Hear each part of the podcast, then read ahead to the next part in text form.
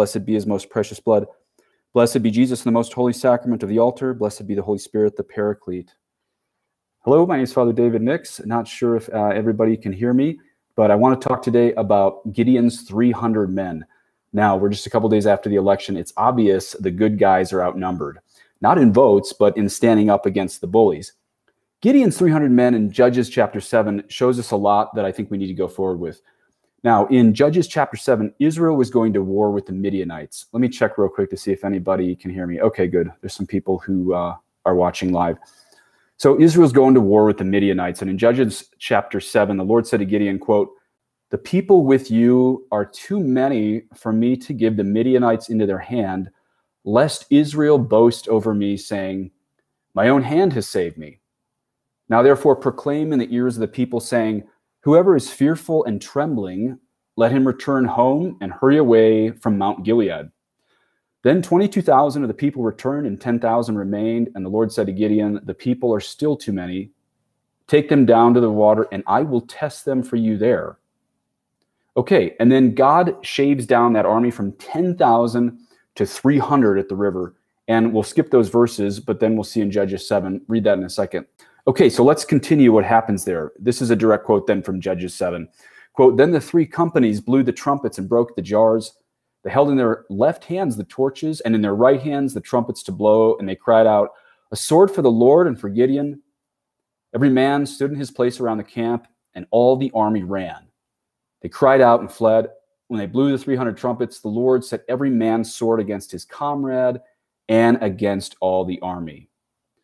So let's see a few things about how God prepares men for battle. Now, a quick nota bene as I get into this. I'm sure a lot of you know I'm pro crusades. I'm sure a lot of you know I'm pro Second Amendment, pro gun.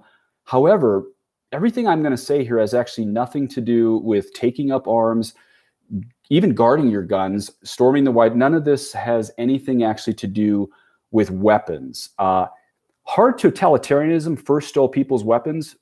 Soft totalitarianism is going to take your consciences, and this is actually a lot harder to defend than your guns. So this isn't a go get your guns talk. It's a harder topic than that. But I do want you to see a few things about how God prepares men for battle in their consciences too. So four things to learn from Judges 7. First, God lets the whiners go home. Number one, God lets the whiners go home. God says in Judges 7, quote, whoever is fearful and trembling, let him return home and hurry away from Mount Gilead, end quote. That's verse three. Look, there's a lot of people out there who voted for life and against trafficking and against socialism on or before election day, a few days ago, November 3rd, 2020.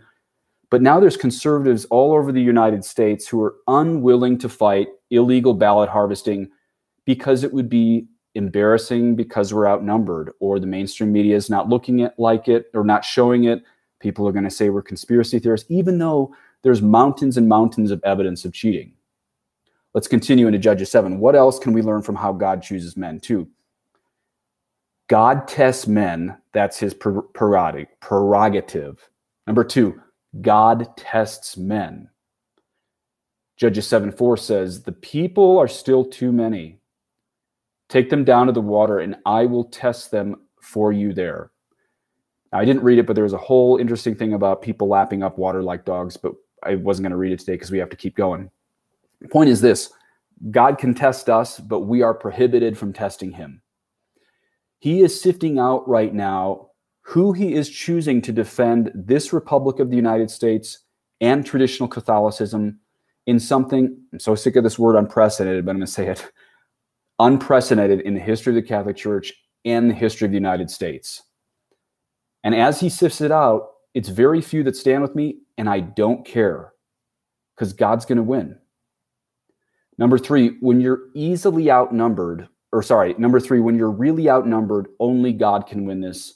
And he purposely shows in Judges chapter 7, quote, the people with you are too many for me to give the Midianites into their hand, lest Israel boast over me, saying, My own hand has saved me. That was verse 2.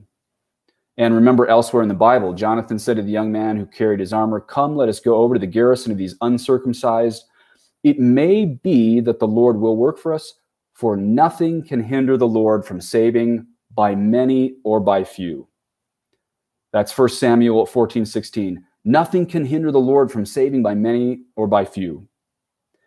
And the fourth thing to remember from Judges chapter 7 is God will cause confusion on our enemies if if we stay faithful and courageous.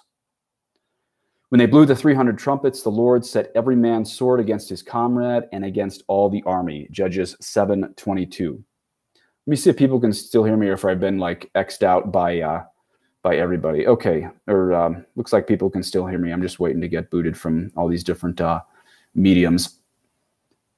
So I want to read you two like reply tweets that people sent me today. One came from Alexandria Ocasio Cortez, AOC as she's called. This is a direct quote. Quote, is anyone archiving these Trump sycophants for when they try to downplay or deny their complicity in the future? I foresee decent probability I foresee decent probability of many deleted tweets, writings, photos in the future. And then Robert Reich, also a blue check mark, says, when this nightmare is over, we need a truth and reconciliation commission it would erase Trump's lies, comfort those who have been harmed by his hatefulness, and name every official, politician, executive, and media mogul whose greed and cowardice enabled this catastrophe. Now, this isn't to drum up hatred against AOC. We're not going to win against hatred with more hatred. As I said earlier, this isn't to take up arms. I'm, I'm telling you guys this so you can pre- protect your consciences in what's coming. Now, what do those two tweets sound like? I got these two quotes from the History Channel, and I'm telling you the History Channel so you don't think I'm just pulling from conservative sources, because it's by no means a conservative website. Quote, during the purges, and this is talking about the Great Purge under Stalin, where they tried to erase their history. Quote, during the purges, many of Stalin's enemies simply vanished from their homes. Others were executed in public after show trials. And since Stalin knew the value of photographs in both the historical record and his use of mass media to influence the Soviet Union, they often disappeared from photos too. Stalin did the same with scores of party officials who had been photographed next to him at various events. Sometimes official censors had to retouch photos over and over again at the list of the political enemies grew longer. In one photograph, Stalin is shown with a group of three of his deputies as each deputy fell out of his favor, they were snipped out of the photo until only Stalin remained, end quote. So if you just Google History Channel, Stalin, Great Purge, you can see a picture of that. So what do AOC's tweets have to do with conservatives who voted for Trump and are now running for their lives?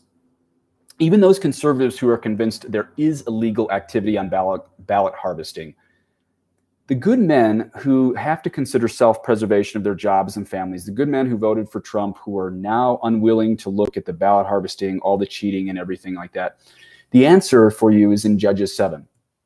God doesn't need you. He's going to win without you. Even if it means we lose the country and have to win it later, God doesn't need you. But what do AOC's tweets have to do with you and Stalin? You're already caught if you've been pro Trump. You're still going to have to pay the piper they're going to come for you anyway. Now, I know there's going to be comments. Father Nix is paranoid conspiracy theory. He says they're going to come for you. You know what? You people who are mocking me saying, oh, they're going to come for you, you're the same people that when we get put on gulag trains are going to wring your hands and say, well, they deserved it. They deserved it for supporting that dictator. We know you want us dead. You, you on the left, you really want us dead. So I don't propose guns or a crusade. This isn't a go get your guns talk. It's a go get your conscience talk. Because in soft totalitarianism, it's much harder to keep your conscience than your guns. So, my message to you today is this do the right thing regardless of consequences, standing by your president, even if everyone else turns on him, especially if you're convinced by the overwhelming evidence this was a totally jacked election. Stand by the Catholic Church's traditional teachings, no matter what you hear from the Vatican today. Because if you stick with the Bible, the popes, church fathers, you are sticking with divine you are sticking with divine revelation which comes directly from Jesus Christ. And the last thing we can learn about the 2020 election from Judges chapter 7 is this. God is going to win with fewer many if he has preordained it to be so. Remember number 4 above. God will cause confusion on our enemies if if if if we stay faithful and courageous. When they blew the 300 trumpets, the Lord set the enemy's swords against his comrades and against the whole army. So God can cause confusion in the media and the ballot harvesters, not only if we pray and fast, which we must do, but also we have to stay faithful and courageous for God to confuse our enemies. So it really comes down to this. What are you going to tell your grandkids in 50 years when a few men will stay will say that they stood against the totalitarian takeover of our country and it was the first time in world history that a small group of men staved off a communist takeover. I don't know of any other time that's happened. I'm sure people can put in the comments sometimes it's happened, but I don't know of any. Yeah, there's a lot of people who voted for Trump. I'm convinced there's more people who voted for Trump than Biden. But how many are you going to say we stood against a totalitarian totalitarian takeover, a fake election? Are you going to say, hey, hey, I stayed strong till November 3rd, but you know, that night I saw it was going to get tough, so I quit after that? Or are you going to quote Jonathan in First Samuel and say, yes, it is true. It may be that the it may be that the Lord will work for us. For nothing can hinder the Lord from saving by many or by few. And I was one of the few. We'll finish the divine praises. Blessed be the great Mother of God, Mary, most holy. Blessed be her holy and immaculate conception. Blessed be her glorious assumption. Blessed be the name of Mary, Virgin and Mother. Blessed be Saint Joseph, her most chaste spouse. Blessed be God in his angels and in his saints.